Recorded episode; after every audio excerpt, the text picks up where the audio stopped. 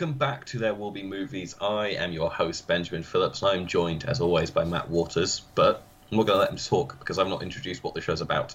Uh, because we are covering 25 of our favourite movies between 2010 and 2019. This is episode 45, in which we are discussing 2018's Widows from Oscar winner Steve McQueen, his follow up to 12 Years a Slave, a movie which we did not talk about on this podcast.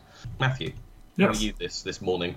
I'm great. I, I, as I said to you last night, fun fact: Lockdown Two is about to begin in the UK when we record this. But by the time you hear it, I believe it will be over based on the dates they've given out, unless they extend it. So that's that's good. You know, that'll be a nice passage of time. Oh god, good stress. It's fine. I, I we're doing a nice selection of like relaxing movies over the mm-hmm. next couple of weeks, so Yeah. it should be all right. I'm looking forward to there being no toilet paper on shelves again because people are animals and are like, well, even though it's four weeks, I need like 16 packs for just me. We literally bought toilet roll the last time we were at the supermarket. Yeah. I'm intrigued to find out what happens when we go to the supermarket again on like Tuesday. Yeah, we got some delivered this morning, and we, we did get some, and it should last that whole time. But like, yeah, I remember last time. Like last time, did they say how long it was going to be? Like, were people like, oh, who No. knows when I'll next be able to get out, and that's why they did it. Whereas maybe this time, because they've said it's going to finish in December. Anyway, this is our UK lockdown podcast. Yeah, the worst the worst part is is that my one of my partner's anniversary is on the 17th of November. Aw. and we'd like booked like let's go to a restaurant maybe let's go away for a spa weekend and then like Nope. socially yeah we've had to cancel like everything and so now anniversary meal is taking place on tuesday night because everywhere's going to be closed after wednesday Hey, I'm sure you were flirting a couple of days before the anniversary was official. I don't know.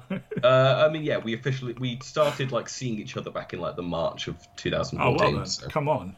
You, your your anniversary is months out. i mean um, this is the when we officially declared the date that Oh, we come seeing on. Come on. I I don't know. I've always just been like, who can really say when an anniversary is? Like, not everyone even has the official conversation. So how do you even? Anyway, this is our an- our anniversary podcast. our anniversary podcast. Fun fact: I think we started officially saying we started dating each other after we saw Interstellar, a movie we did not discuss for this podcast. No, we did not. It was almost in there, but eh. Chef needs discussing, you know. 2014 was very stacked. Yeah, yeah. Anyway, we are going to talk about Widows, not the 1980s British TV show that neither of us have seen, but the uh, the Steve McQueen version. The Gillian Flynn, Steve McQueen scripted version, which Hmm. I mean, I, I fucking love how this threads both of their sensibilities.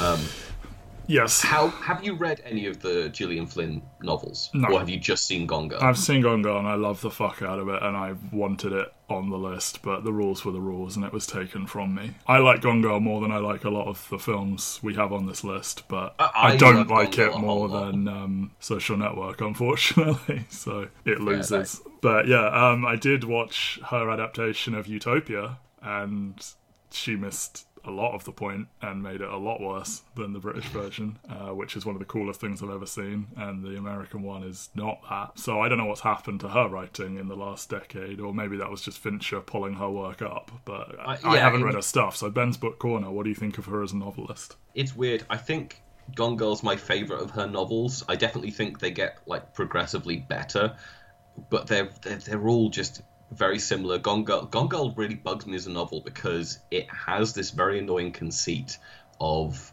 not explaining to you what's going on with Nick Dunne, but Nick Dunne's Hmm. just like. I lied to my sister when I told her that, and it's just like, right, you can't just keep Oh, on. is it told in the first person?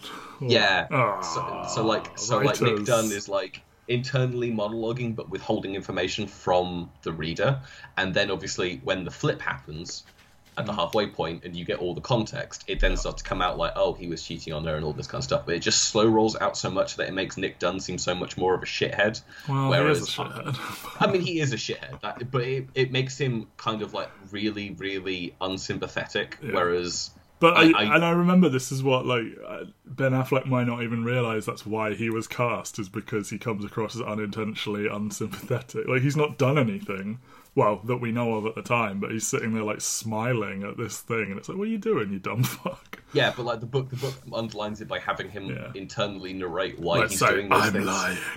yeah, exactly. And it's like okay. Yeah. Whereas Ben Affleck has just got this energy that like you're you're suspect, but you're willing to go along Yeah. with it. So we can't ever agree on anything. So I, I do really like this movie. I think this is a four star movie that's held back from being a five star because I think they're making separate movies that don't blend quite well enough. I think McQueen's making a dope ass crime movie with these badass ladies and a focus on social commentary and the black community and stuff. And I think Flynn is making a big conspiracy, like, spoilers, Harry's still alive type thing. And What? I think they come at the. I think they work hand in hand at first, but they end up. I think the movie's momentum screeches to a halt after they reveal Harry's alive, up until they do the job. And I would lose almost everything that happens between those two points. And if any of it's good, I would move it to somewhere else in the movie. I don't think there's that there's that much the movie though after you find out that Harry's alive. I just remember the job? Sure, but I've I mean obviously there's the job. I don't think there's much in that little stretch of the movie where like you say it, it like creature to hot. I don't know. I'm I'm still on the high of going to see this movie in the cinemas and like just having this like drop in the stomach when Carrie Coon opens that door and and Yeah, yeah oh yeah, huge shock when I saw it. I was like, but then like, I mean, maybe we'll just talk about it. But yeah, I, I think there is some stuff. There's some like miscellaneous stuff that happens between that reveal and them actually starting doing the job that like, I think you could lose that and have a breezier movie, and I would say five stars. But as it is, it's like, I think you were most of the way there and you didn't quite get the way to to the full on like five star I love it I love it type thing. But Whereas I, I am definitely out of step with the critical community because I think most people are on your wavelength where they're mm-hmm. like, yeah, four star movie, not Steve McQueen's best. Very fun, very watchable, great cast. And then there's me sat there going, like, this is my second favorite movie of 2018. Fucking love mm. this. This is like the most fun that I had. I will say that I, I think McQueen's filmmaking elevates it from, like in general, I think his sensibilities elevate it from. Because I remember when this, I saw posters, I saw snippets of trailers or whatever, and I was like, this just looks like the kind of pulpy shit that there are like four of these a year that come out, they're come and gone, no This one looks like The remembers they exist. Yeah, yeah, yeah, exactly. And I think he elevates it above that. And then I think the cast, which is fucking stacked, keep it moving when it gets a little bit too plotty or a little bit too slow. Um, so like, even if it's material I would lose for purposes of pace, Elizabeth Debicki is so fucking good that I'm like, all right. I mean, I'm still enjoying myself. I think that's part of the fun. It's like even like there's actresses in this, like Michelle Rodriguez. Like I like Michelle Rodriguez enough She's But she, yeah, but she is someone who gets bogged down in your Fast and Furiouses and your Resident Evils and like Avatar and the one season of Lost that she does that like she feels like someone that you could probably get for a decent enough paycheck to do pretty much any movie. Yep. And this is probably my favorite movie that she's ever been in. It's in. probably the best thing she's been in. Um, I mean, that, I can't. I don't know if I could. Well, not better than all of Lost, probably, but um, in terms of movies, for sure. Because I mean, this was her lane for a long time. Was like stuff like SWAT, and before Fast and Furious got quote good. I'm still not with anyone on that one, but you know, like like these sort of dumb action movies that they need a tough lady, and she just steps in and does it every time because there was a shortage of like quote unquote tough ladies in Hollywood, and then they assembled a cast of nothing but tough ladies. so. Yeah.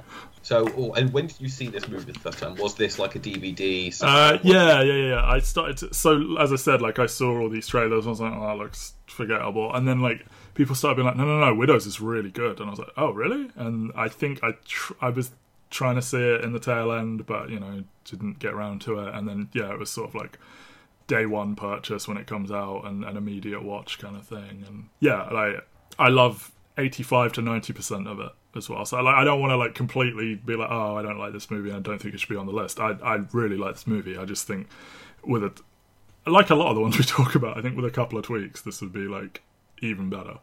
Um, but you know, that's that's me. you, you like all of it, so we'll get into yeah, that. In a I do really like all of it. I, I, I don't know what it was. It was just yeah.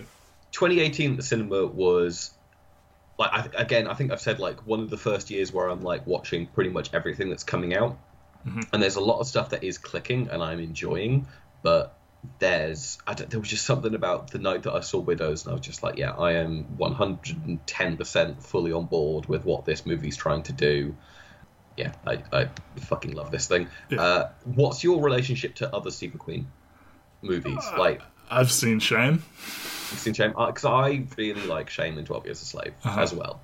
I never bother with 12 Years a Slave because I, don't think it is that, but it does. Well, obviously, because it's made by a black director, but like it did smack of the kind of annual racial Oscar bait movie that is actually kind of trashy, but I realise it isn't that. But I don't know, it just gave me that vibe when it came out, and I just never got to it. Yeah, I mean, I can fully understand why you'd think. Because obviously, if, like every when you see it, or when you see Hollywood kind of swoon over it and it wins Best Picture and all these different things, you start to think like, oh, is this is this just Hollywood bending over backwards to, to pat itself on the back Yeah. for for doing this kind of thing? Look, we're not racist. yeah, exactly. But it is. I don't. It, it, it does nail a certain element of it all, and that's even despite the fact that Steve McQueen is obviously a British filmmaker rather than an American filmmaker. So whilst slavery is a part of our history, it is definitely not as richly woven a tapestry as it is in the states. But Surprised he's allowed to operate under the name Steve McQueen, to be honest. But you know, yeah, it's it's very weird. Um, I'm very excited to see what he does with Small Axe, the series that's going to be on BBC and Amazon. uh-huh. Uh, where he's done like five short movies, whatever it is, with Letitia Wright and John Boyega. I'm like, okay, I'm on board, on board for these. see you for that podcast. Um, yeah, Uh, yeah, like I, I really love his style. I remember back in university in like 2011, there was only one cinema playing Shame nearby, and I was like, right, I'm gonna go drive for an hour to go to this cinema to go watch Shame, and I really like Shame. Uh, I, I'm intrigued why Fassbender isn't in this because obviously Fassbender is sort of his early day muse, where he's in he's in Hunger, he's in Shame, and he's in 12 Years a Slave, and then he's not in Widows. Um, yeah. feels like he Maybe he should have been it instead of Liam Neeson, who outed himself as a weird possible racist during the promotion of this movie. It wasn't this movie. Was it not this one? himself as a- Oh, okay. It wasn't this one. It was the movie he did afterwards. Oh, which, okay. like, I this would be so much more controversial if it was in the Yeah. promotion of this movie. Uh, the movie he outed himself as a man who decided to go stalk black people on the streets of Ireland Mm-hmm. uh, was actually Cold Pursuit, which came out about Oh, four months later. Obviously, yeah. A, a, a mark on this movie. Yeah, imagine if it had been Fassbender, and and you know, instead of the disgusting kiss we get at the beginning of the movie between him and Viola Davis, uh, what if it was sexy Fassbender instead? But you know, we live and we learn.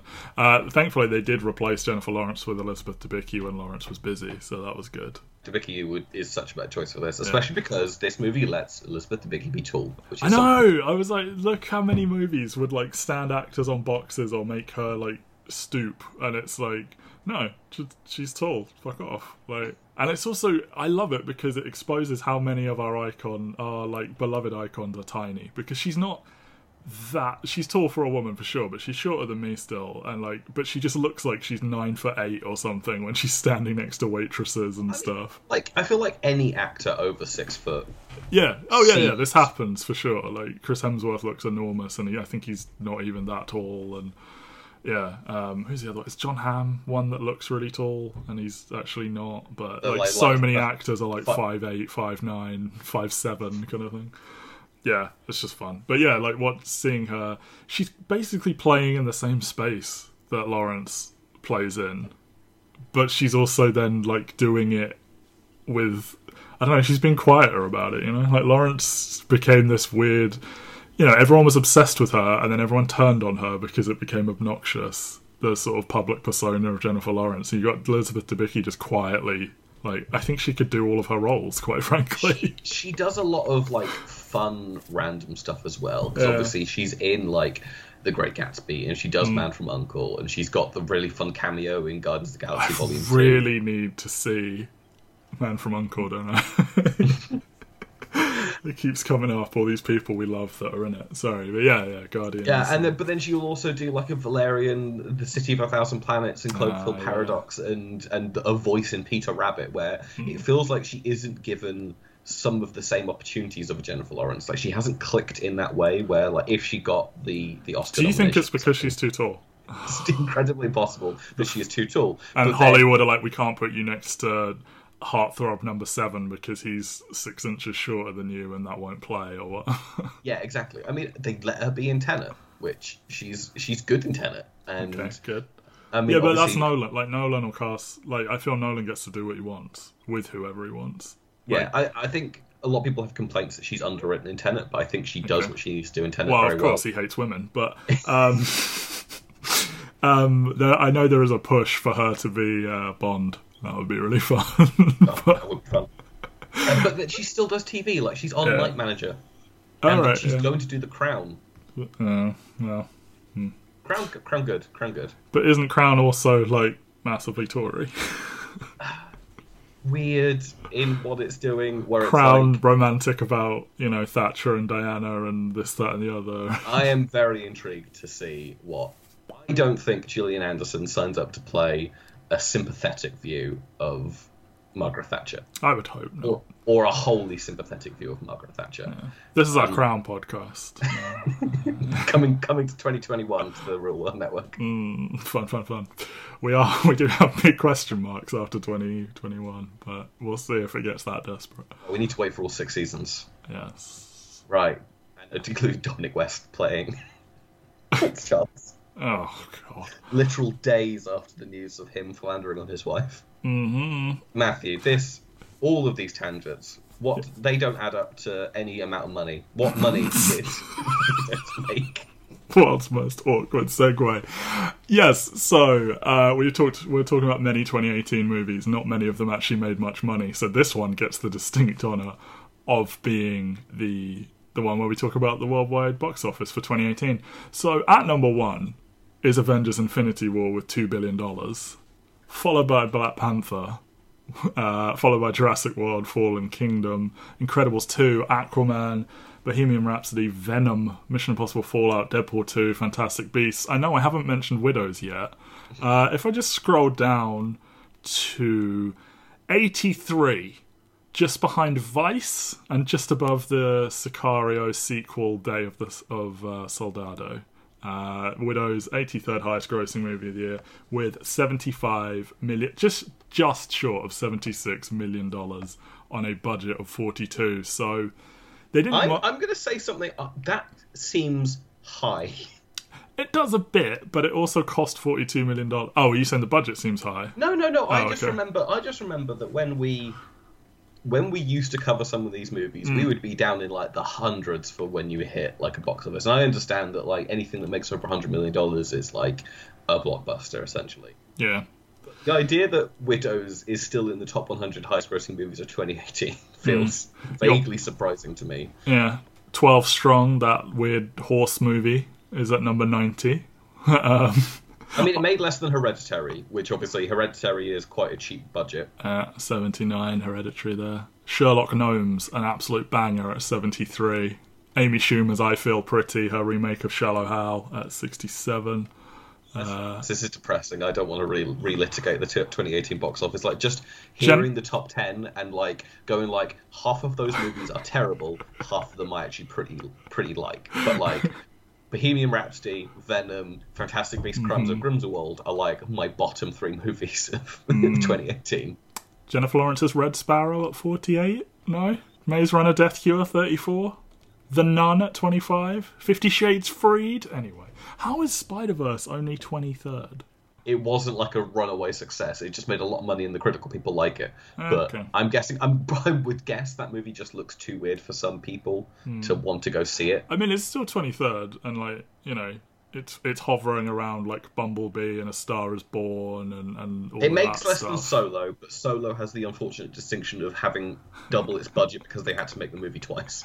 It did have to make the movie twice. More on that coming pretty soon when you hear this. Actually, uh, whenever we decide Star Wars week is on Into the Real World, uh, you will get a podcast on Solo. Finally, I know, very timely. Everyone's chomping at the bit. Yes. Uh, of that $76 million that it made in total, the UK gave it 8 million of that. So, you know, okay, I suppose. And in its opening weekend, it opened at number three, uh, the second highest opening behind Dr. Seuss's The Grinch. uh, Bohemian Rhapsody in its third week got just ahead of Widows, but then after that, Star is Born, The Nutcracker and the Four Realms, Overlord, Thugs of Hindostan. Okay. Uh, Johnny English Strikes Again, Smallfoot, and They Shall Not Grow Old are your top 10 in the UK box office uh, for that week. What a jump for They Shall Not Grow Old. It jumps from 19 to 10 in one week. I've not I'm guessing, heard of it. I'm guessing. Oh, They Shall Not Grow Old. That's the documentary that Peter Jackson did about World War One, where he recolored all the footage. Uh, oh, wow. Um, yeah, but that's because if you look, they go from 300. They go from like 12 theaters to 378 theaters. right. So, it's just a funny huge- what happens when you let people see things. Let's talk about Widows, Ben. Let's talk about Widows. Finally. Uh, yeah, I really like this movie. I don't know, like I'm, I'd like a good heist movie. I do too. But I, I also like this movie kind of plays it quite straight with the heist. Mm-hmm.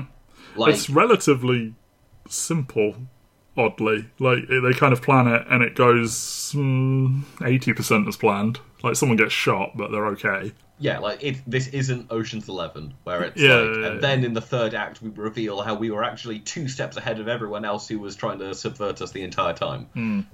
Whereas this is like it goes off to Hitch. There is one wrinkle in the fact that, as we said, Harry is alive, but that's like the only wrinkle. That wasn't what I was calling the wrinkle. The wrinkle was that Elizabeth Debicki gets shot. But yeah, Sure. I guess Harry being alive is a ring. But she knew that before the end. To be fair, But she didn't know he'd walk out and try and take the money. true. Um, I'm just going to controversially say, imagine if that was the first time we knew Harry was alive. When he just walks in at the end, and then you could Yeah, do some but then- sort of weird, like, is this even real? She was the only one there. Is this her letting go of her own grief? Like, uh, uh, who knows? Imagine if the dog just barked at Carrie Coon. Right, but my In counter public, to that, and my then- counter to that is you lose Viola Davis. Well, you don't, you couldn't, you don't really lose Viola Davis losing it at the when she's driving away because you could leave it as like she sees the the whiskey bottle and it's just the same whiskey bottle that is at Amanda's house. Uh, but you also lose Colin Farrell on a boat, and I, I think Colin Farrell on that's a a bad scene, and I that scene exists purely to give exposition that was implied. To be honest, like it's just oh, like that he was working with. yeah. So it's like right, Harry's alive. Okay, whoa, huge bombshell. Genuinely, really, I think I said what the fuck out loud when I saw it, and then you immediately follow that up with, and now here's Harry on a boat. Explaining everything that's happened. It's like, I mean, could we not have gone from Harry's alive to then Harry steps out at the end? Like, I don't know. It felt a bit like dumbing down that scene, but I, mean, I can see the argument where the studio is just like we need to have the scene in, but then also Steve McQueen is so good that the the restaging of the the explosion with the, the car is so Yeah, good. but I mean, you could Uh, have just packed that in with you know Harry steps out to talk to her, and you see that in flashback while he's talking or some shit. I don't know. Yeah, fair enough. But as, Anyway. as we have hinted, this movie opens with a failed heist gone wrong, Yes, uh, with Harry Rawlings and his criminal gang basically uh, failing at a getaway. Uh, Yeah. A great shot of them like running away from from two guys, climbing Mm-hmm. into the back of this van, and then just the camera's stationary, like watching everything pulling away. Yeah, Is seeing the doors like flapping about and them chucking stuff at cars and like probably a fair amount of the money going towards this scene. Um, yeah, and just warming up for the greatest shot in the movie and one of the greatest shots of the year, surely. yeah, there's there's a review on Letterboxd which I think is like all five of the top five best shots of 2018 come from this movie. Like, yeah, Probably, like yeah. like no matter what, Sean Bobbitt and Steve McQueen are fucking great. Uh-huh. Uh, yeah, like I, I would watch anything that they do. Jon Bernthal continuing to get like a minute in loads of good films, and like you're just desperate for him to be in something for longer than five minutes without being a terrible movie, you know? I, I really want to know like what his agent is doing because his Yeah. agent is getting him roles in like Scorsese movies and Uh-huh. Edgar Wright movies and Steve McQueen movies and like he's always fun when he shows up Yeah. but he's always like the one who will like fuck off Yeah. after like five minutes It used to be one of my only complaints about Baby Driver. Now I have two more. Um, but yeah, like I was like, why aren't you in this more? And then like this, I was like, oh shit! And the husbands are like Liam Neeson, Jon Bernthal, and two other people. Like whoa! And then like Jon Bernthal gets to have a scene where he's like making light of his abuse, and then like, oh, he got away with so much because of those eyes, and it's like, okay, Alice, like he he beat you, and then made fun of you about it afterwards. But you know, hey, uh, yeah, it's it's a good opener. Like you know, it, cutting between the job and then like seeing them all with their their wives while they're all still alive quickly and yeah yeah like you get the sense of like the domestic life i do like how this movie like does at the beginning manage to keep this domesticity away from this mm-hmm. like this crime life like all of the wives are aware that their husbands are involved in criminal enterprise but they also don't know each other don't know anyone else who's involved in it like yeah. veronica has to go out of her way to find information about these other women yep. and and their lives and, su- and such. Yeah, um, and you get that sort of awkward, like, "Hey, we should all know each other, but we definitely don't," kind of yes. thing. Yeah, yeah, exactly. So van explodes. Yeah. Uh, after the cops really, really, really overshoot it. Oh, they shoot it a lot. um, and we'll see why they did that later. But yeah, it's it's an interesting one because I feel like obviously they've stolen two million dollars worth of money and they've blown up a police car, but that is an awful lot of cop cars, mm-hmm. shooting an awful lot of bullets into the front of the car. And I'm just intrigued, like, do we get the feeling that Harry Rawlings is someone who is like killed in the pursuit of like what he's done? Sure. he sure does shove his wife down at the end, doesn't he? Yes, I'm. It's just. Well, he kills things. his three partners. Arguably, he kills them by cop. But... but I'm just I'm just intrigued because obviously there's the cop who's like I'm so happy to see Harry Rawlings dead. Like, mm. how are we mm. going to identify him from his teeth or whatever? Mm. And I'm yeah, just like, is, is he a kind of like non-violent person who who plans it down to the the toilet break, as they say, who like these all go so well for him that he hasn't had any need to to kill anyone. He's just so well known, but they can't pin him down on anything because he always gets away with it. Yeah. Or is he actually like a threat to human life when he uh, does this? maybe the first one because then it's like they're so frustrated with him that they're so thrilled that he's dead, you know, kind of thing. But yeah, they sure do shoot that van a lot. But I mean, this movie has a decided anti-cop message, so you know, it does, it does. Um, yeah, a bit of a curveball to throw at you pretty late in the movie that one, but yeah. That's what happens. We get a great scene of, of Viola Davis just kind of freaking the fuck out mm-hmm. uh, over the death of her husband. I'm thrilled for her getting like a lead in something so mainstream. You know, like obviously she's she does what she does with Suicide Squad, and I I think she's back for the new one. Um, yes, yeah. she is back for the new one, which hopefully is better. And it's like you know, oh, I wish I wish better for you. You know, I wish I wish you had this kind of audience, but in something you're good in, or something that's good around you, kind of thing. Um, I mean, it, um, it's interesting she's managed to do it because obviously she has what six years, seven years on How to Get Away with Murder mm-hmm. as the lead role. Although I think they had like in her contract that she could go away and do other things and like wouldn't have to do all that much. Um, I'm excited to see what she does now that she is free from a, a network TV show. Because obviously, mm-hmm. even in the middle of like doing this TV show, she has Fences and Widows. She's going to be in Ma Rainey's Black Bottom later on this year, where mm-hmm. obviously they're positioning her and Chadwick as like Oscar hopefuls. Yeah. So she's not doing bad things while she's on how to Get Away with Murder, but obviously a network TV show producing 90 episodes in seven years is a lot to ask of someone, especially someone of this caliber. Yeah, yeah. Because like she is one of the like the great American actresses. Yeah, she feels like one of those that's like hiding in plain sight kind of thing. But I guess it's because of that like commitment to TV that's limiting the kind of roles she can take. But yeah, obviously, I, I think her first best best actress Oscar nomination is for The Help. Yeah. Um, and then after that, she obviously does TV, and it's like, okay, when when are we finally going to get like the the starring vehicle for Viola Davis? And this feels like the first of those. So obviously, even in Fences, she is like supporting. Yeah. Well, well like I mean, obviously it's a co-lead, but it, it's Denzel's movie in a lot of ways.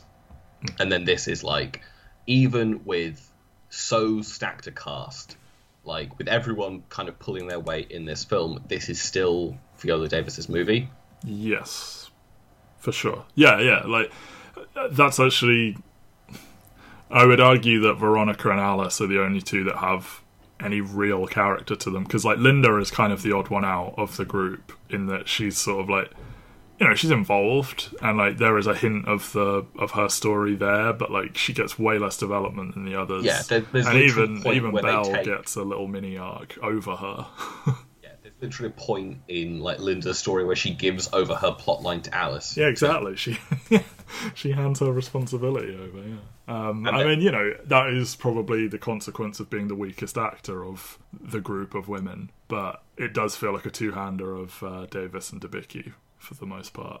And then like all the men are just kind of like vying for Yeah, whatever. we we have this like you know the the I wouldn't even call it a background plot because obviously the two are interconnected, but you know this this political race between Jack and Jamal. Yeah, because that's obviously like where we follow up is like we immediately cut from kind of people mourning the death of their husbands to we are now following Colin Farrell playing Jack Mulligan walking into Jamal Manning played by a great Brian Tyree Henry. One of In, like- many people in this cast who I wish had more scenes, but you know how do you find room when you've got like a murderer's row of a cast? Yeah, and and it is a shame because obviously Daniel Kaluuya is also here uh, as Jatemme, which a, a great first joke. When Love you too. Yeah. love you too. Just- Uh, um, he is one of the best henchmen, or, or you know, uh, yeah, henchmen in in recent cinema. Like, I feel we've lost the art of the good henchman in a movie, where they they give all of this to like the main villain, and um, you know, but you could. I guess you could try and argue he's the main villain, but he's not. He's like the, he's the muscle for Jamal, who's having the sort of legitimate front, and just you know it. He doesn't get a ton of scenes, but like he's just got such a great energy to him. Like you know, yeah, he is such a presence in every scene that he is in. He is Yeah. Absolutely fucking terrifying. yeah. Um, Andre Holland was rumored for a role and had to turn it down. I wonder if it was going to be Jatemme, but I'm glad it's Kaluuya because yeah, like him just taking over America slowly. By you know, Get Out, Black Panther, and this. It's like yeah, It, it is a weird thing though, because obviously, like he gets an Oscar nomination for Get Out. He's probably far closer than anyone wants to acknowledge to winning that award in, into early 2018. Hmm. And then his two follow-up movies are Black Panther, in which he is the secondary antagonist, hmm. or even tertiary antagonist in a lot of ways, because I mean he briefly, yeah, he has a quick crisis of conscience and then turns back. Yeah. Sure, but I'm, I'm also saying that obviously you've got um, Andy Serkis as Oh, like okay, sure. probably the actual secondary antagonist. I mean, he's got a to- mixtape. That's that's a sign of true evil. So yeah. Uh, yeah, and then and then this, which he is. I don't even know where you put Kaluuya, but I definitely think of all the guys, he is the one who like imprints on you the most.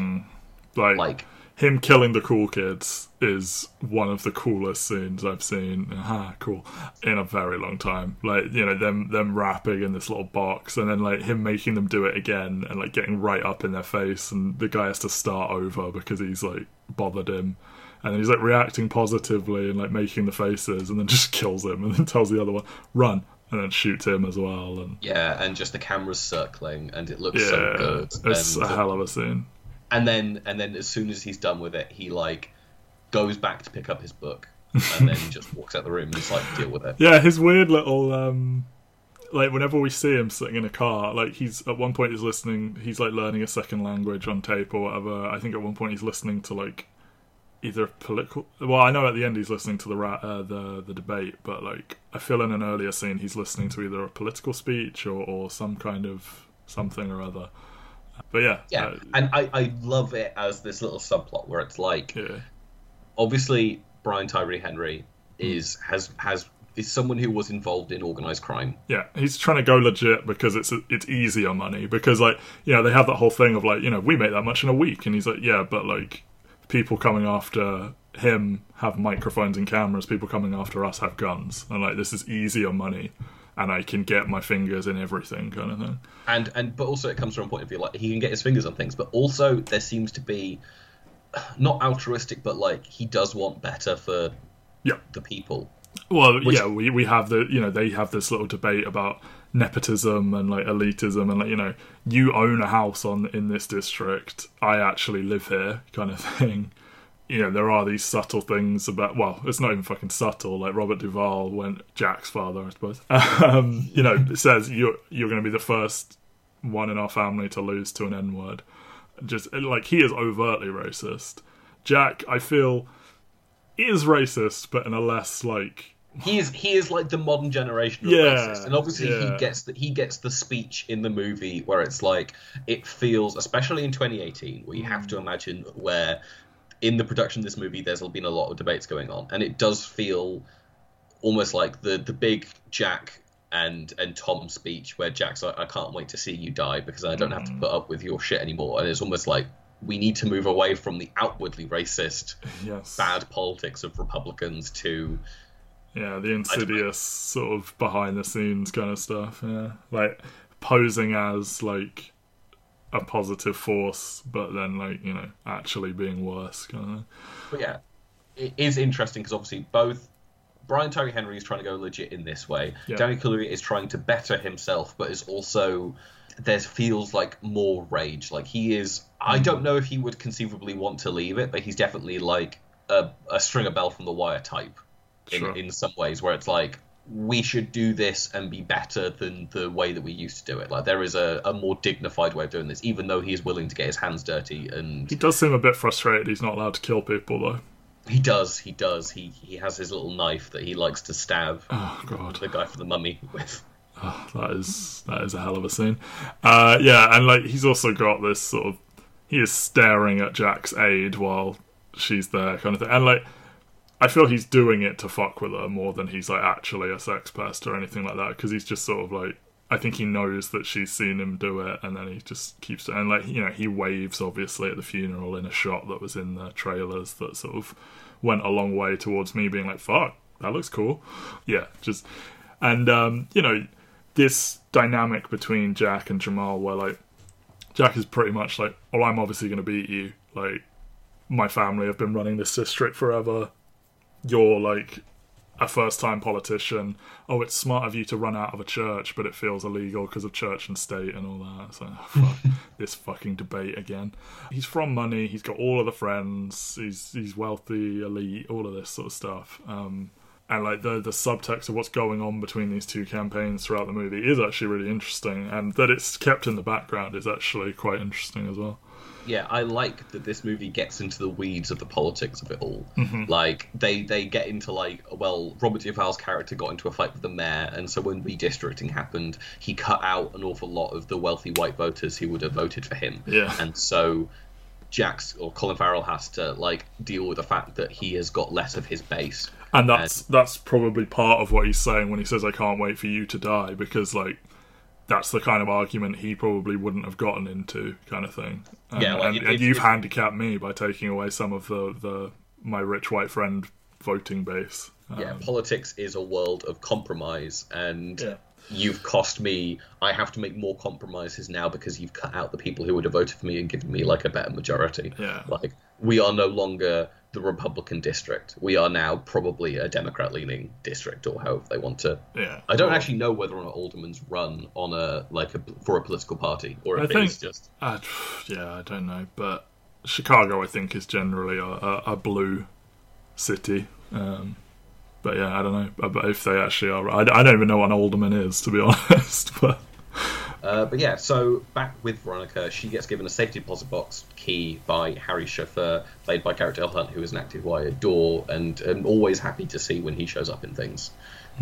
He's he's someone who like he's in Twelve Years a Slave, and I know him better from TV, where like he is the original Terminator on the Sarah Connor Chronicles, where he was really fucking good, but he's also like does comedy because he's in like Raising Hope and he's in Brooklyn Nine Nine, the Mindy Project, and all these other things. And he's just oh, someone- he's the dipshit in No Country, isn't he? yes, he is. Okay, yeah, I remember, and you, you talked about him then, actually. Yeah, someone who I always really enjoy, and then for whatever reason he keeps on getting stuck on like things that I don't like. Like he's stuck on Fear the Walking Dead at the moment. I'm like, come on, let him let him do something interesting. And so hmm. seeing him in this, where he's like an ex NFL player who like has ob- is obviously suffering from memory loss because of like concussions and whatnot. Again, another like just just just quietly packet that in there as well. Yeah, uh, who takes like oodles amounts of medication to kind of deal with this stuff, who is quietly loyal to this family, and I don't ju- just a lot of empathy in a performance that is like what three scenes realistically. yeah, and they've got someone like probably a bit too overqualified to play what it is. Yeah. I think that's what's so good about this movie is that like every single person in every single role is potentially a little bit too overqualified Yeah, for what for the sure. role I mean, you got. Carrie Coon showing up like twice. Like, come on. I'm sure that's availability more than choice, but yeah, I, you know, him like offering to get a second job so he can keep working for her for free, and then she pays him by letting him keep the car she drives that he drives her around in and stuff like that. It's, yeah, it's a nice little character, but But yeah, so she finds in this safety deposit box Harry's notebook, which has basically got all of his plans for any future cases and whatnot that he was going to do, including how convenient, you know? but we also get some nice, nicely deserved kind of like enriching of the other widows' lives. Like uh, you have Michelle Rodriguez kind of dealing with the fact that her shop was in her husband's name and her husband had sold it to the bookies who owed him money. they took the shot. I like that they didn't even know he was dead as well, because like that's what you could infer from it. Like, right now we know we're not getting money back from him. We're taking his shot, but then it's like, oh, well, we were taking it either way, so fuck you. Yeah. Yeah. And we also like you also get the wrinkles of like the fact that Linda's mother-in-law is not a fan of Linda because she thinks that she dragged her son into like the, the crime world. Hmm. And so she's trying to like steal the kids away, which again Hmm. this doesn't really come of anything other than like a line later on in the movie, but I appreciate that they put the effort in to kind of I think it's part of slightly shortchanging Michelle Rodriguez, to be honest. Um, it feels like they just sort of cut some of her material because she's not as good as the others, but yeah, Yeah. you, get the, you get the early setup and then there's really no payoff to Yeah, anything with yeah, her. yeah. Like uh, like she gets her stall back at the very end, but like that's the only for a second it feels like she's getting the last scene in the movie and then they, they fade back up again but yeah more interestingly we see alice's mother is abusive as well um, and pushes her towards sex work and like you know no judgment but like don't push people into it Yeah, and then also like, you're- shames her for her like recreational sex life and stuff like that like, Yeah, your your mother coming in and being like, "Look at this website; they're so nice and friendly." Like, Look, they make more than you would make at a 7-Eleven in a month in a week. Like, you know, like it feels very like Jatemme saying we make more than that in a week. I don't know. Um, and just firmly establishing Alice is, you know, she was abused by her husband. She was abused by her mother. Like everyone in her life walks all over her, setting Yeah. her up for her. Like probably, I mean, Viola Davis is a great actress, but like I feel Debicki gets the most like character development in the movie. Um, and it, but it happens very quickly. It does. feels like it feels like it goes in like basically end of Act Two. She has had her character arc Yeah. for the most part, but I I do enjoy watching her do it because she is very good and yeah, like watching her manipulate all these men Yeah. who she kind of like latches onto is so fun. Like her, I just like seeing her like quickly pick it up, kind of thing. You know, Yes. like like her first attempt at it, like you know, she overpays for a van, and then the second time around, she gets the guns, and like she didn't buy them in her name, and she completely conned some lady, and yeah, like yeah, She completely cons the lady. I really like the scene with the guy at the auction, where the guy at the auction is just like, "So how are we going to celebrate?" And she's she's like, just like, mm. "Yeah." And then obviously there's her her sugar daddy who yes, reveals himself to be, you know, starting out as oh the too good to be true client, and then revealing himself as the generic like, you know, throwing his money around, feeling he owns her, kind of bullshit dickhead kind of thing. Like, Yeah, and, and we briefly, very briefly check in with Amanda, who is like, she has a baby. Sure, sure, if you say so. Yeah. um, but she has to get the gang together because Jamal uh, rocks up, and I like his kind of non-violent but still violent demeanor when he barges into her house. Like, you know, he's not in any way threatening to hurt her, but there is still this sort of aggression about it as he's like picking up the dog and like judging her apartment and you know. You owe me two million dollars. Let's go. Yeah, it's, it's interesting because obviously he doesn't get to be threatening in an awful lot of the rest of the movie, but this is the like the one part where he shows his face in the kind of criminal transactional side of, Yeah, of exactly. this yeah. work. Like, And he's like, the, I I like that he is grounding it in that was supposed to fund my better life kind of thing. Like everything I've done was to help me escape this and go legit. But if you've taken that, it's all been for nothing kind of thing. Mm. Yeah, and what I what I really like is obviously she calls all these women Mm-hmm. and is like, we need to do this this job that is in my husband's books because we all need money. I know that you're all suffering right now because yep, if, if I, I, even though she doesn't know them, she definitely has an understanding that obviously the husband's paid a lot of the way Uh-huh. for an awful lot of them. And also, you're all potentially in physical danger. But I think I, that's what I really like is she's still manipulating them because there is no confirmation that Anyone but her is, yeah. yeah, and so she basically like lies to these women, and Yep. there's no comeuppance for that scene, but she does lie to them as just like, well, he's going to come for all of you, and it's like, Well, I feel she's doing the like. There is a hint of she thinks she's better than all of them, and it's when Belle enters the scene and is like, "Watch how you talk to me," and then like Alice gets more sure of herself as well. You know, like that that this stops and she gets, you know, she stops being a bit of a self-righteous so and so. Yeah, she fully like is like, "I'm the smart one. You all do what I say," and like she establishes it early when it's like our husbands work together and it's like no your husband's worked for my husband kind of thing but like they're not trying to present her as a perfect person who was like you know done wrong by a horrible man or whatever like you know she was obviously done wrong by a horrible man but like there is there are some serious character flaws to veronica as well and viola davis plays that really well i think yeah, no, she she is so good. She is so manipulative Mm-hmm. in like a more subtle way. Like obviously she's she's trying to do it because she wants to to survive at the end of it, and she will give them cuts of the money. Like Mm. it's not like she's taking the money to pay off her debt, but she doesn't necessarily need the money. She's just doing it so she can continue with her life. Hmm.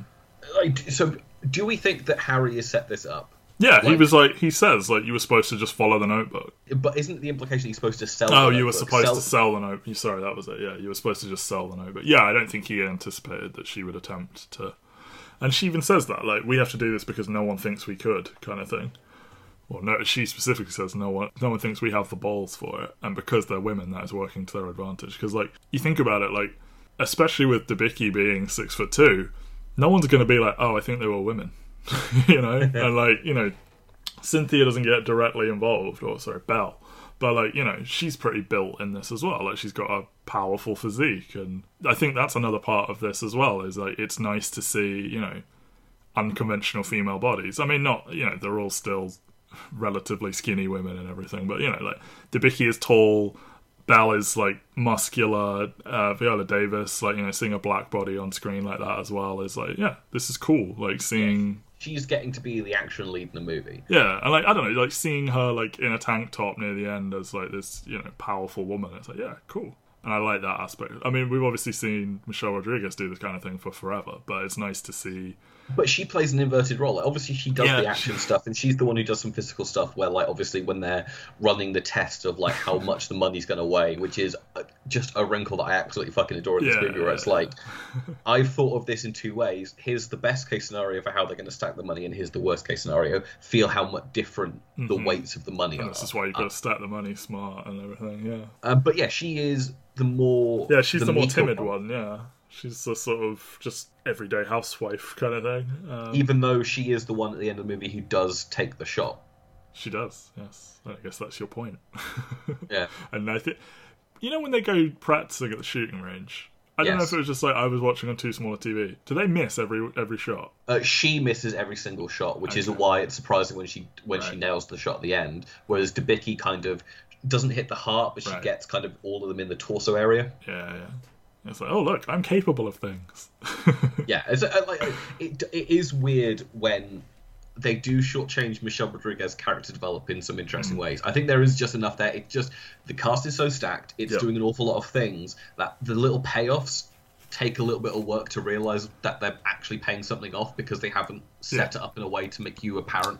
well, like realize it's just you know, when they establish the hideout and that you know they're, they're reusing Harry's hideout, the dog is is barking at all of Harry's things, and like that's a subtle. Like they don't tell you why that. I mean, the closest they come to telling you why that is is you know she smells something of his as well. Again, I kind of wish that the reveal that he was alive was even more subtle because the dog barks for like a straight minute and she stands right by the door and then walks out and everything. So I think you could have made that slightly shorter and it still would have been it would have made sense and it would have been smart if you were paying attention kind of thing. And then you can even still open the door and like, oh shit, he's right there. But yeah, it's a it's a nice little setup there with that and so we get these kind of two scenes of them setting up what they're going to do. The first one in the spa, where she kind of introduces them to everyone, and then the I second like her one. intimidating that lady out of the room.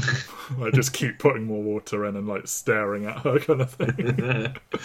Uh, yeah, and then the second one at the actual safe house where she assigns everyone their roles. Yeah. Obviously, Carrie Coon's Amanda doesn't show up, so they're down a person. So And you get these little cameos. Like Belle is like making little appearances before she actually joins the crew, and it's sort of like on one level, I kind of wish she was just a member of the group already, but then given the reveal they go for with Carrie Coon was having an affair with Harry, I get why they did it. It's just sort of like on some level, I wish she was just part of it from the beginning. But then, like, yeah, because you know, they, they do slow roll it, and obviously she takes a little while. Like she meets Linda by chance, the fact that she's down on her luck and she's like working so many different jobs that she immediately gets home to her mum and her daughter, and she just leaves the house for an offer of twelve dollars or something like that Yeah, for, for an she, hour's s- babysitting. She sprints, gets catcalled as she's Hell of a scene when she's running though. She, I don't know if that's legit, but like, yeah, she sure does run. She's so good, and I, I don't. Again, she isn't as ill served as like Michelle Rodriguez is because she does get an arc and she does get some payoff to this. Like she mm. gets to like pay off the person who employs her at the salon. Yeah. Because obviously you have the running subplot of Jack's, Jack Mulligan has been like funding new ventures by black women in the community, but they've also been asking for like a fifty percent cut of their yeah, profits. it's extortion, yeah, like, and the, you know, uh, we shouldn't gloss over that because that scene contains the best shot in the movie with um, when he drives from that rally back to his house, and the camera is just on the hood of the car, and we just see the entire drive while they're talking, and like, he's saying all this shit, like. You know, we talked about the different way he's racist to his father, and he's like, "Have you ever slept with a black guy?" And he says like these people and stuff. And I, I, know, I texted you. I was like, "Is the driver black?" Because I don't think Yeah. I noticed that before. And he's just having this conversation while he's got his black driver there and everything. And I, I love I love in the scene before this though. There's the guy who's like immediately stands up to him and is just like, just talking over him. What about the five million dollars of overages and stuff like that? yeah, and just I mean every right. Colin Farrell. We hmm. haven't talked about him in a while. No, I think I think everyone kind of has decided that Colin Farrell movie star was a little bit of a mistake. yes, he should you- be someone you throw into your ensemble cast to like give it some flavor, kind of thing. Even the leading man roles where he is I, I like him more than like New World and Miami Vice, they're just weird movies. Hmm. Like Miami Vice is a weird movie. New World. Yeah. is obviously Terrence Malick. And then obviously then you finish off with In Bruges where he's with Martin McDonagh and Martin McDonagh knows how to use him very, very well. He's Yeah. the best thing about Fantastic Beasts. Sure, okay. like I, it's a low bar, but he's the best thing. In. I, I wish, I wish they had decided to go with him playing Grindelwald rather than fucking Johnny Depp. I thought Um, he was supposed. To, I, that was what I inferred from seeing trailers for the first one. Is Colin Farrell as Grindelwald? But Yeah, and then at the end he transforms into Johnny Depp. why? why? That's a question that we've all asked. Why don't you just get Johnny Depp to do the first movie? Like, Because he was disguising himself. why? I don't know. He's no one yet. Is First I don't know. We can't talk about movie Harry is- Potter. First movie's fine. Second movie is genuinely the worst blockbuster I've seen in like ten years. Excellent. um, and I'm so fucking excited to see Colin Farrell do Batman. Like I they've made him too. ugly. Like, Like unrecognizable as Penguin. but that's the thing is like he he isn't a leading man unless you're doing something where you're making him a little bit off kilter, like a little bit strung out, a little bit like I think he's going to be great at that, to be honest. And I could see a world where he becomes the feature villain of the sequel, kind of thing. Where, like, you know, he he pisses Penguin off in the first one, and then it's like, right, we're going to war in the second one. You know? yeah. Welcome to Uh, our Batman podcast. Welcome to our Batman. We podcast. actually already have one of those. Well, I do, but you know, yeah, like, I'm not allowed to talk Batman on this on this network. one day I think you and I are just going to do the Nolan trilogy and say fuck it. But never mind. Uh, but yeah, so Colin Farrell, really fun. I love how he switches it from like.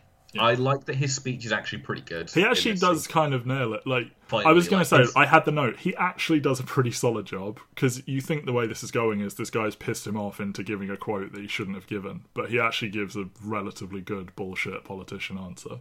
But then, as you say, when he steps into the car and like immediately just oh, have you ever slept with a black guy? And like, I like his- that the A doesn't answer in a way that kind of suggests yes.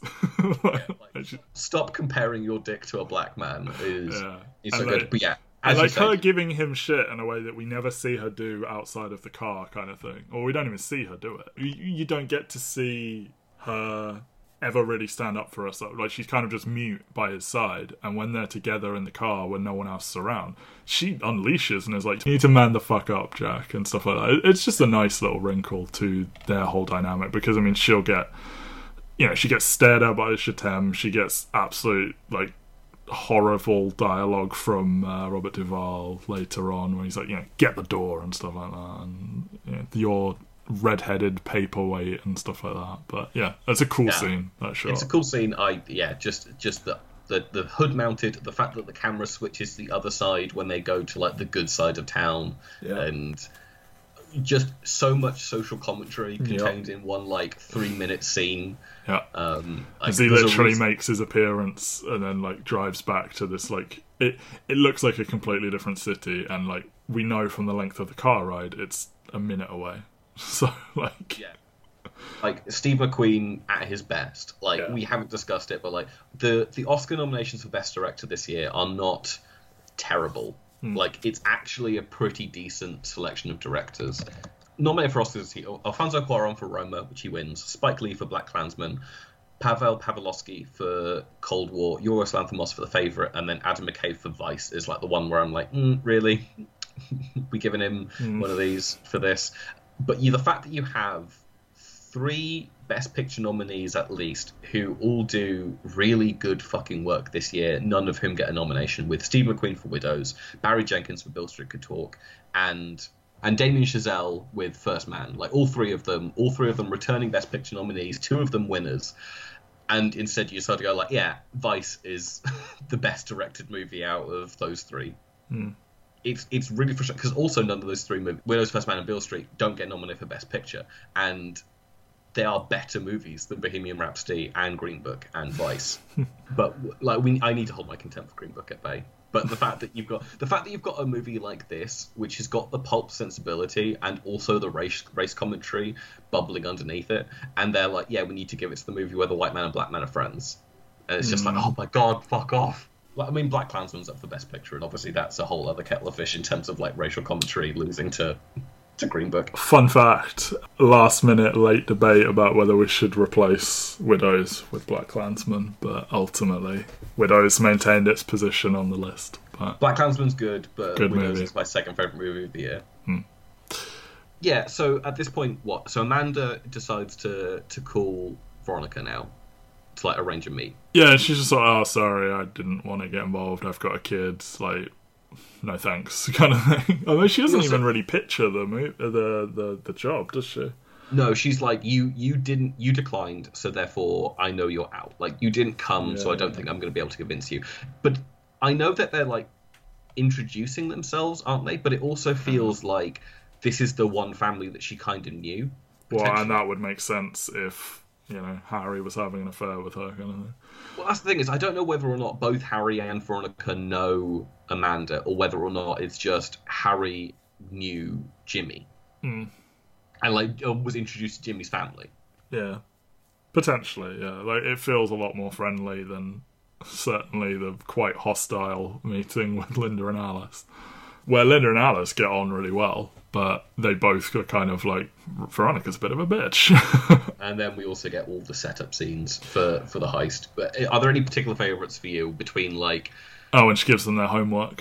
which gives them their homework? Like, what's your favorite one of these? Because like, is it is it Alice going to get the van? I think Is it's it- Alice getting the guns because, like, obviously she kind of fucks up with the with the van. You know, you get some fun stuff here where like she's like, "Oh, it's my first auction," and like you know, even when she's trying to collect the money at the counter, like she looks like she's too tall for it, kind of thing, and you know, not knowing that she had to get the van immediately and she can't drive, so Veronica has to come and pick her up.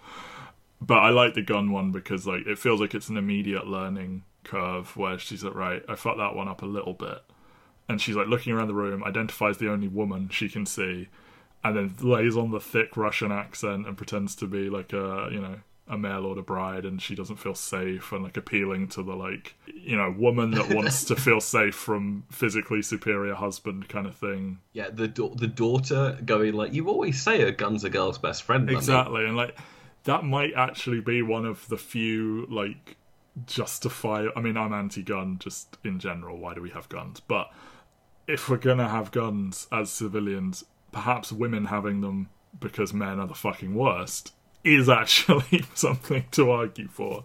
Um, but it is another sort of social comment, and like we established that she's Polish. Um, her, actual name is Alicja, but she goes by Alice. Um, and like know, just laying in this Eastern European accent and pretending to be a Russian mail order bride. Like, yeah, it, it's just fun. And uh, she walks out of there with three Glocks that she didn't buy in her name. So like, if someone did try and unravel what happened here, like not that they would find the guns. I don't think. I mean, you. Well, I guess Linda shoots Tom, so maybe you could trace that one. But like, they would go back to this woman that bought them for her. So like yeah, she nailed it.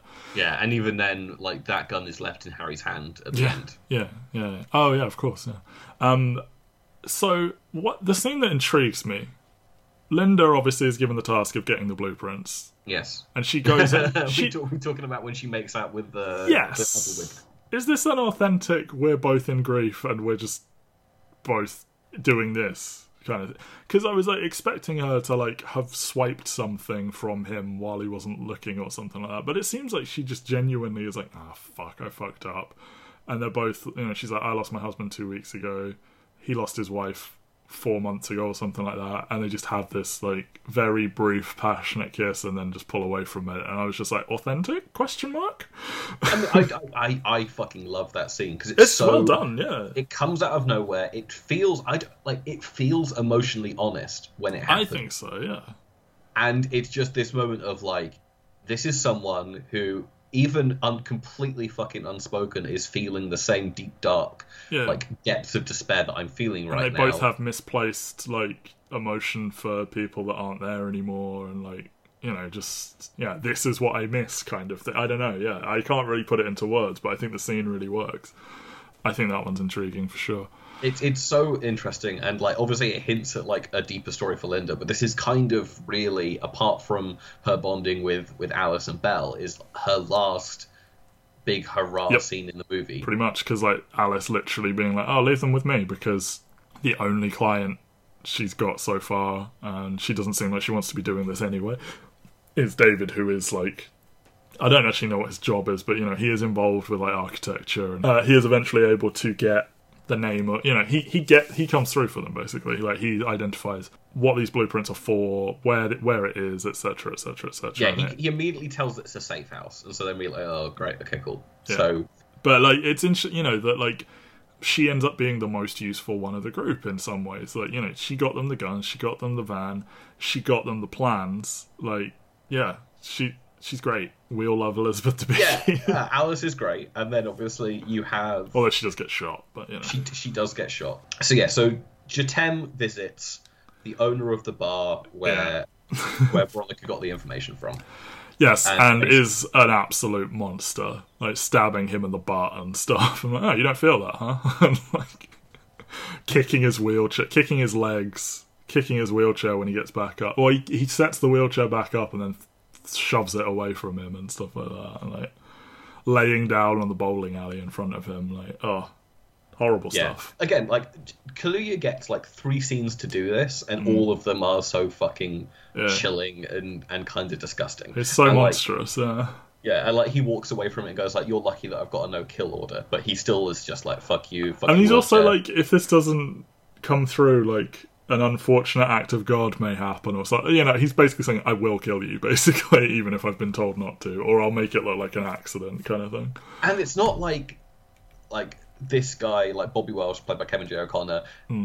is even like hiding that much information from him. It's just no. like she's she's got a book, like he would flip yeah. quite easily from the looks of it. And instead, he decides to stab him like six times. Yeah. In like his, and also his demeanor when he's asking these questions as well, where he's like, "Why would I want to know that? Why does that help me?" And you're not lying, are you? No, good, right, fine. Like I'd, he just crushes this. Like it's such a limited role, and he makes the most of every scene. Um, yeah, um, but basically from this information, they go visit Bash. Yes. Uh, and you get like again the, the, other wrinkle where it's like he is this retired NFL guy who's got a Super Bowl ring, and but he didn't like, win.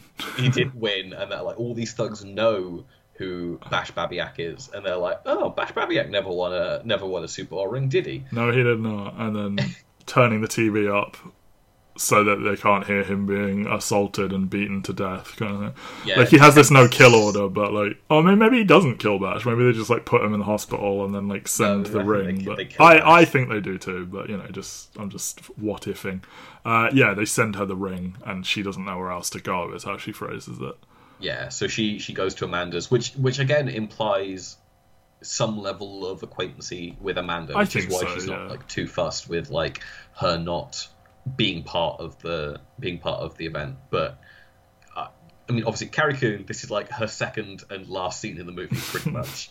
yeah. uh, acts very flustered. Obviously, like she doesn't want Veronica to be You there. be and we very quickly yeah. realise that the dog starts to freak the fuck out yeah. um, at the back of the house. she spots the flask or, or whatever it is, and yeah, and then runs out of there crying. And we open the door, and Harry's alive, and everyone goes, "What the fuck?" Um, and yeah, this is where I think up until they actually do the job, we lose a lot of momentum. But Okay, because I I really like the scene of her going to visit Alice now. sure, and Like, Alice where- finally like, stands up for herself when she hits her. Like, Yeah, and Yeah. like and like they both both, both call each other the c word. yes, Um, is is good and a very nice shocking moment at the end of this movie, Yeah. and obviously pisses off David by showing up and not being her mother. hmm Uh, but I'm guessing the thing that you don't like is the scene immediately afterwards with Harry and, and Jack on the boat. yeah, I, don't, I I think that feels unnecessary and like a studio demand kind of thing, and like even if there are good moments here and there, like you know, like Alice standing up for herself, and like you know, David getting a bit uglier, and her saying it's my life to be ashamed or proud of, kind of thing. Like that's all great stuff. You could easily just move that around. Like we have like three or four David scenes. We could trim that to two or three David scenes and achieve the same things. You know, Belle obviously joins the group at this time because they need a driver, and like Linda has you know bonded with her a little bit from the babysitting and stuff like that, and they start scoping the house, and it's like, yeah, this feels like necessary stuff. It's just I feel the overall pace grinds to a halt around here, even if there are some good moments. And like, I think I think pretty much every single scene that they do from now on though feels like it's doing two things because obviously Yeah. I feel that it just sort of loses a little bit of focus. Like it kind of drifts back and forth a bit more rather than this tight dual narrative. Um, I like the thing is, I some of these scenes that I remember in cinema, like the big one of these kind of like post scenes is obviously, and I can see why it kind of comes out the blue is Veronica going home, hmm. kind of dealing with the view of her husband being completely changed by the fact that he's potentially still alive. She hasn't had this confirmed, but is basically pretty much there in her head that he is. And then she walks into her her son's bedroom. yeah, this bombshell that they had a kid that was killed by the police in broad daylight for reaching for a box. Um, and you know the the line about like don't make my only well she says fucking me isn't going to make it better. You know we see this play out time and time again and like, men don't know how to communicate emotionally. And him saying like you know don't make the only regret i had have be having a child with you. And he liam neeson may be a dick but like he crushes the scene at the funeral where like Mm-hmm. just silently destroyed and stuff like that like yeah Well, I mean, because they've been layering this in the entire time. Because obviously, even Yeah. at the original funeral, there are like flashes to this funeral of their son, where Yeah. like she is incapable of like separating these two moments. Yeah, and we know there's more to their marriage than like, oh, they were just happy and he was like the criminal that stole her heart kind of thing. Like we know there is some f- tension there beyond. I mean, Yeah, yeah, him being a criminal. Alice calls her a cold c word. Yeah. Like th- th- they're all commenting on the fact that she is so stringent and wants everyone to adhere to the rules and adhere to what she's trying to say. Mm-hmm. And obviously, there's just so much bubbling trauma under here Yeah. that it's kind of getting in the way of her actually being able to bond with these women. Because, like, I, I don't, is it trust issues? I'm not sure, like, what it is, but there's obviously like a level of I would really hope there's not a level of like if my if my son had followed the rules, he wouldn't be. You know, I would really hope that's not the case, but. I, yeah, I don't know. I, I assume it's just trauma and like maybe never fully processed his death and like he's quite emotionally cold from then on. Kind of. Yeah. I mean, you know, I've never been through this. I can't judge, but no, but I, I do really appreciate all this like case setup stuff.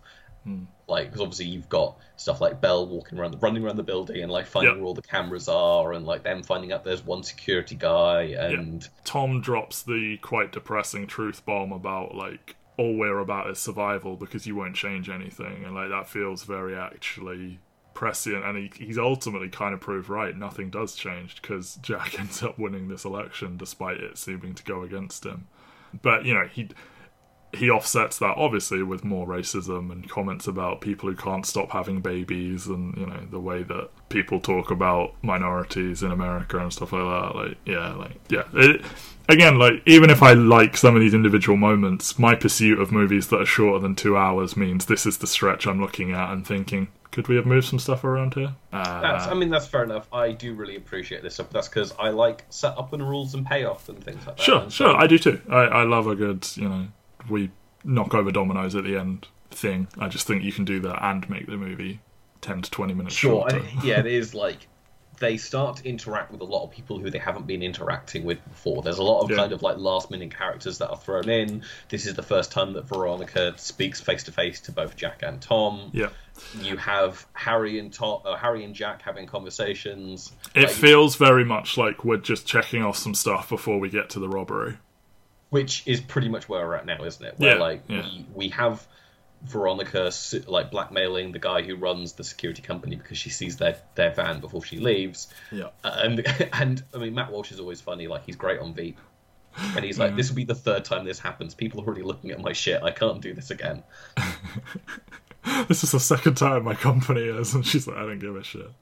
Yeah, like that. We talk about payoffs. Like earlier on, Linda like looks at her kid is playing with a voice box, uh, like a little cheap voice changer, child's toy kind of thing, and then they end up they've each got one of those when they uh, when they go in and it sounds so cool like this entire time. they do yeah. But it's like it's this fun kind of diy like i don't know like there are probably like higher end versions of these that like if you bought one a cop might be able to like find out oh, you got this. This is the only place you could get it from, and they keep customer records. But by using like a kids version, like playing into that, like they wouldn't consider women, they wouldn't consider housewives, kind of thing.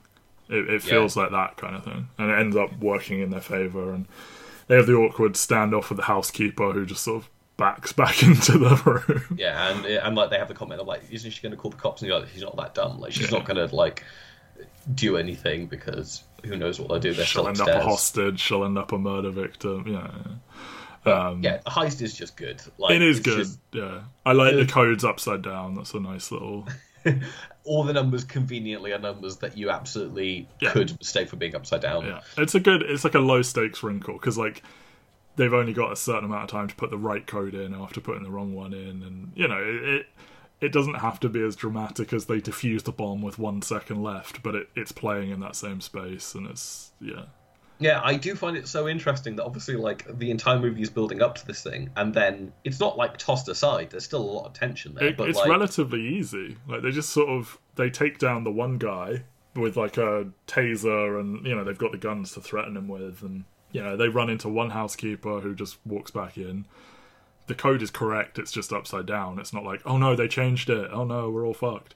The money's there in like what looks to be like a relatively easy, yeah, fashionable of it. And they end up just kind of running in and out. And the the only r- real thing is Tom stumbles out, and it kind of sucks they all just immediately drop their guns kind of thing and it's so i mean I, I, don't, I don't i hope it's not going for like uh when the women run into real danger they all just freak out and aren't built for it kind of thing but like you know they kind of all drop their guns it's what makes me think like the harry thing is like obviously they're hardened criminals who are willing to kill at the end of it but it does yeah. to me feel like all of these plans they've got these guns as backups but there's no intent to actually use them yeah, yeah in any of these cases. Like she's doing this because she knows her husband very rarely gets into yeah these kind of scrapes. And like Belle so, draws away the security who are outside, kind of thing. It's not like they try and attack them. She like chucks a firework in a car or, or a flare or whatever. Yeah, like they're doing things that like street kids would do essentially. Yeah, yeah, yeah.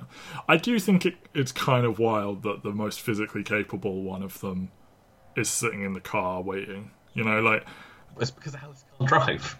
I know, but like Veronica can, and but Veronica makes the rules, and she isn't going to be the driver. I know, like, but like think, you've got this person who, if things get wild, has the best chance of the four of you of taking someone down, and yet you're leaving her in the car. And I know it's also sort of like they've got skin in the game whereas she's just kind of like in it for the money.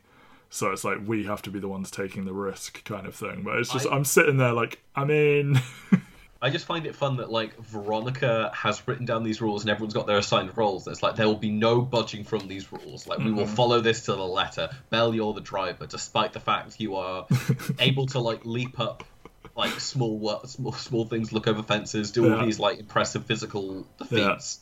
I, I just like she's so rigid in her interpretation of all of this stuff that she will not change anyone's roles. Like Yeah. it doesn't even come up that Linda could be the driver in the situation. I know we don't even establish whether that's a possibility or not. But I guess she wanted to assign Alice the role of driver because she assessed Alice as being useless, kind of thing. Yeah. But then once she had to change it because she can't drive, it's not that I don't know. But Alice has to be involved if she's not going to drive. And then Alice is the one that, I, yeah, it is Alice that like tries to wrestle the gun out of his hand. He shoots her in the shoulder. Linda kills him. As we said, it's that thing of like she missed all her shots before. She is the most sort of meek one of them, and then she ends up being the one that takes the life, kind of thing. Um, Yeah. Uh, yeah, and then they get out of the house, like, they drag the, the third bags. Obviously, Alice is unable to yeah, to hold a bag anymore. They get out the car, like, all the, like, even if the stuff with the money earlier and then having to run a distance is fun, it doesn't really have any payoff. It doesn't because it's like I mean it was like a flight of stairs and you're parked right outside. Like it's they kind of just run in and out. It, it's really I like how simple it is. Like it, Yeah, again, it, it it's it's a it's a safe in a guy's house. You know, it's not like a this is a top security government facility with 50 security guards. It's like, you know, that's not how it would be. No, it's, it is just like he's got one security guard. They dealt with that. The police are distracted. That's done. The only And they also do it. I like that they do it during the debate as well because it gives it a soundtrack on one hand, and also it's like, yeah, obviously this is the time where Jack and all of his staff would be away. And and I just love how it concludes because obviously it turns out Jatemme has been following them this entire time, watching their movements, and he's just sat in the fucking car with a gun pointed at them, And they're all just left on the curb, and I was like, oh, well that sucks. but then they just run him down, and he dies really easily. that shot is so fucking good of them like ramming into the back of him, him turning around to figure out what the fuck's going on, losing control of the car, and then driving into a divider and just Yeah. like head going through. Bye, Jatemme. No giant, violent, like epic standoff for you. Um, and then that's another thing. That's what henchmen are for. You know, you have to have a big, drawn out thing with the main villain, but a henchman can just be killed real easily, and it's fun. Yeah, great performance by Kaluuya throughout. yeah, Kaluuya's Kaluuya's so fucking good. I actually need to go revisit my like Oscar, like the things I would nominate for Oscars, and see whether or not I got Kaluuya for supporting actor because he probably should be on that list. 'cause he's- Yeah. They should do. I mean, they're not gonna because they're the Oscars, but like there should be sort of like a actor of the year kind of thing where like you consider all of their performances together, like who had the strongest year kind of I thing. know, I know some like critics organisations do that, where like, they'll Yeah. go like if someone has got two or three roles that they're really good in, they'll be nominated for both of those. Um, and then like uh. Yeah, well, like you're at, you know, it's not who gave the best singular performance. It's like who was the best actor this year. Who who who was yeah who did the best acting. and it feels like it's becoming increasingly common. Like obviously they hmm. you you could sometimes get an actor being in two movies a year or whatever it is, but if you're it feels like it's that thing where like you can nowadays with a lot of people being in like you can get a three movie supporting role from someone and a TV show out of them and be like, look at this body of work that Yeah. they've done. Yeah, and then you get Leo who makes one film every four years and like kills You have to- himself making it. Yeah, and you have to donate to like a, a green uh, like a, a green charity for him to like want to show up and stuff like that. yeah, well, that's good.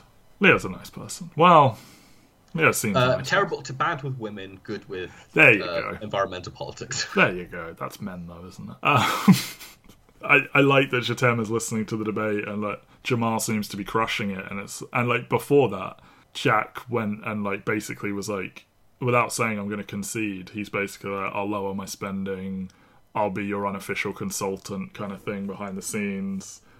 But then, because of his father dying, he ends up in a shocking last minute swell of support, winning. which is so fucked up. Like, imagine knowing who you're going to vote for and then deciding out of pity someone whose dad just died should get your vote instead. And I think that's just so emblematic of Yeah. undecided voters in these kind of things. Exactly. where- I feel it really ties a knot on that like social comment about you know everything stays the same and the the whole game's rigged kind of thing. Like, yeah, it's a bit wild but like, like obviously Linda uses a fake name, but they kind of just like leave Alice at the hospital and drive off kind of thing. I'm, like, I mean, I'm guessing again. uh, It feels like another bit of commentary in Chicago where they're like, "Well, oh, it was a drive-by. Okay, sure.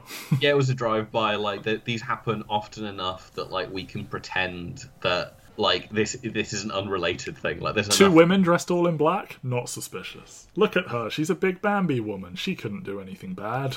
the fact that they're going to come from the same place as well, or like the same relative direction as like presumably a dead body in a, in a few minutes or whatever when Yeah. they find Tom's body. Like it's an interesting one, but yeah, so leave them there. Belle and Veronica head to the safe house. I what is the kind of the look between Belle and Veronica here? What do you Get kind of You take your money and go, kind of thing.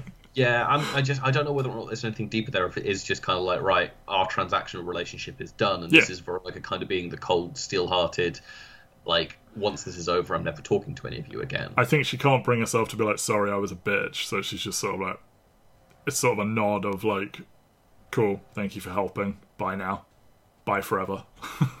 Yeah, but yeah, it turns out Harry wants to steal at least a million dollars, I think, of the money that's left Hmm. to to pay off Mulligan about like his his fake death. their Although- their silent standoff is really powerful. Like for a few seconds, they're just sort of looking at each other, and then they follow that up with a not silent. You you know, like you know, your new white happy family kind of thing. Yeah, Liam is is good He in is. this moment. Like his like, I couldn't figure out how to fix us. I could fix me. Yeah, like- and it's like it's so harsh, but also kind of makes sense. Like you know, if you know, there's no If- point if in I've- both drowning if you can save yourself. Like If if I've got the option to do something that's going to make me happy, start a new thing, Yeah. like. But even then, there's like the fucked up politics of it all. Where it's like, with my white son, my son isn't in danger of being mowed down by the police in the street. Uh-huh. yeah, yeah, Like I have the privilege in my life to escape from this from you. true. Like yeah. just this, just this weird. I can get out whenever I want, kind of thing. Yeah. And I think that is something that like it does get aimed at people. You know, the the debate about like interracial relationships, like that the the white participant can walk away at any time. You know, they're not permanently part of. They're not a permanent ally. is- is- Well, is uh, yeah, they're not a permanent ally, but I was going to say like you've got the whole thing where like obviously white women quite often get tarred with being race traitors and stuff like Yeah, that from yeah, certain groups of it. Whereas I don't think the same thing would happen to a man in the same way. Like there is Nope. definitely a a, vehement sexism to Oh yeah, women who sleep with with people of color and black people. yeah. Um, Where like the the women have been fetishized and like the you know the men are predators and yeah. ugh. Anyway, um, It's all gross. Veronica shoots Harry because she's got the gun on her. Uh, When when he turns around to shoot her, she puts the gun that kills Tom in his hands, basically Yeah. setting up as like yeah, police get a neat little bow of like, oh, Harry was still alive and he pulled this last job, and you know, who knows where maybe, the money maybe is. she leaves some of the money behind. I'm not sure, or like just something to make it. Or obviously, it's just something that's gone Yeah. wrong. I like the little wrinkle he calls her Ronnie. Every single person in the movie calls her Veronica, and he calls her Ronnie, kind of thing. Like he's the only one that can humanize her in any way, kind of thing. But then he's obviously one of the biggest monsters in the movie. Yeah, and Um, then we just get these kind of like sequential little bow wrapping scenes. Like Yep. Linda gets her store back and obviously looks around and sees all this damage that's done. Like Mm. I, I hate the, the look on the window. It's like, what is the point of doing that to a window when you're like you're, you're leasing a store and like we'll just cover it up with this stuff and then remove it later. Yeah. Um, yeah. And it's almost this sort of thing where like she might end up using all of the money, like blowing her share just to get a store back that maybe doesn't even do that well, you know, like but it's like but this is what she wants for herself kind of thing. Belle leaves the cash with her friend and Like she's given her friend some money, but it's like I'm I'm getting out. Of and here. she's with I- her daughter instead of like leaving her with her mother kind of thing and and then you end up with like Alice and Veronica spot each other in a diner and it kind of seems like it's just going to be left with a knowing look. Veronica sort of slides some money to a school to rebuild Yeah, library. like we haven't even touched on the fact that she's part of the teachers' union and like asked for a school to be built in the name of her son, but then yeah, she sees Alice leave, and so Veronica kind of follows her. Or like th- th- they, it cuts away to them having both left, and this feels They like sort of smile at each other, and it's like you know her trying to actually open up, and like maybe Alice is going to be her friend now, and like this Yeah, is her first actual friend since everything happened.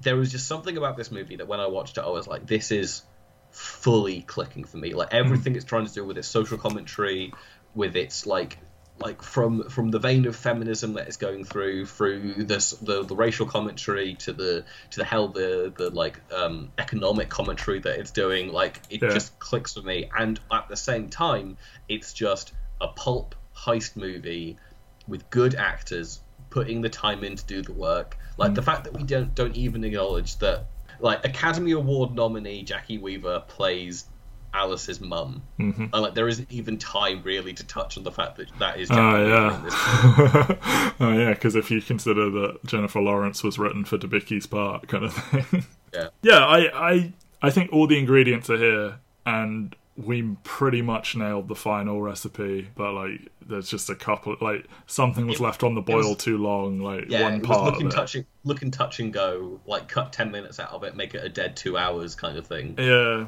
yeah. I, yeah. I just, I feel, I, I just do not like this trend of every movie having to be two hours. Like, especially something like this. Like, I don't think this needs to be two hours, eh, given that it's fundamentally a heist movie. Like, but you know, I again, like the cast are so strong that even in scenes where I'm starting to feel the lag, I'm like, well, look at Li- Elizabeth Debicki continuing to crush it. Like, look at Viola Davis continuing to crush it. Look at what a welcome presence Cynthia Erivo is. Like, it's great. It's great. I'm not. I. I am in no way trying to do one of the ones where it's like, well, you like it and I don't, but we'll still talk about it. Like, I. I think I at one point this was down as a me pick, just because you'd run out of picks, kind of thing, and we've we've changed it to a both. But yeah, I just think it's a movie that I really really like. That I think I would have really really loved if they just massaged a little bit of stuff. That's that's fair. I mean, Yeah. I I'm just excited that like I, we haven't been referring to him as a proper title either. Sir Stephen McQueen. Uh, he was knighted this year. Uh, yeah, for I a substance film. The, the fact that he is willing to go from prestige drama, Twelve Years a Slave, and then follow up and do this like heist movie. Like I Yeah. like when he isn't stuck in the kind of the stuffy world of a lot of Yeah, other filmmakers and stuff like this. And I'm so excited to see what Small Axe looks like. And it is a shame that an awful lot of our great black filmmakers, because Mm. Barry Jenkins is also following up Beale Street with uh, a television show, are being put into television, presumably because it gives them a little bit more creative control. yeah, I, mean, uh, we'll discuss Barry Jenkins next week and what his follow up in the film world to Beale Street's going to be, but that's a fucking wild move that makes absolutely no sense on the face of it. Um, Yeah. yeah. like the fact that we're, we're putting these directors who are so good and kind of forcing them onto TV is interesting in the fact that it gives them the creative freedom, but like, can't all be Jordan Peele. can't all be Jordan Peele. But even then, he's doing TV as He well is, at the same is, time. yeah. But I feel Twilight Zone is something that like that would be a passion project for him because he grew Oh, up yeah. on that kind of thing. But yeah, Sure. no, no, for sure, I, I agree. But I also like I I would like it if more overqualified people made what on the surface should be schlocky bad movies and ending up making them way better because they, they're so overqualified for I mean, it. I'm guessing it's the same thing as like Edgar Wright, isn't it? Well, like Edgar Yeah. Wright is. I mean, obviously he's only really done schlock. He hasn't really done like anything that could be conceivably up for Oscars in the same way. But like Yeah. Baby Driver is that kind of thing where it's like he has got a cast that are more talented for this kind of thing than is needed. Yeah. But it's obviously and and hell, I eh, Tarantino is probably the ultimate example of it, where it's like let's get good actors to do something which is so fundamentally derived from like 50s B movies Mhm. and whatnot. Whether or not you agree with like what he does with it, and obviously this has got more serious aspersions than a lot of Tarantino stuff, where he is at least attempting to be funnier Mhm. or more overtly funny and referency in this kind of thing. Whereas Widows and over the top and yeah, yeah. yeah. Whereas this is this feels like it's it's skewed more prestige drama than schlock, but it is still Yeah. schlock at the heart of it. yeah. Good movie. Uh, Yes. But again, we are we are forced to go into blind movies for Matthew. Um, have you seen Moonlight? Uh, no, You haven't seen Moonlight, right? So you've seen neither of the, the kind of the Barry Jenkins. I oeuvre. was sort of shocked you picked Beale Street over Moonlight, and I assume that is because you think I would like Beale Street more than Moonlight. Uh, and because I don't want to cover a Best Picture winner until we get to our final episode. Of course, of course. Uh, I mean, Moonlight's great. Mo- uh, both of his movies from the 2010s are absolutely fantastic. yeah. And Moonlight is probably one of the most uncontested, acclaimed movies of the decade. Yeah. But I want to shine some light on Beale Street, which, again, is like Widows, where it's like this director has a undeniable movie that most people say is better than this one, Mm-hmm. but I have a soft spot for what Beale Street does. And we stand Regina King. So. and we stand Regina King. I mean, this gives us an excuse to do both of the leftovers leading ladies, or two of the leftovers leading ladies in a row. There you go. Uh, but yeah, so next week we're doing If Beale Street Could Talk. But before we close out here, Matthew, mm. will there be movies? Uh, it will seem like there are movies, but then like halfway through it, reveal that the previous movie is still going on. So we'll start watching Beale Street, and then suddenly Widows will continue in the middle of it. Yeah. Bye, everyone. Bye.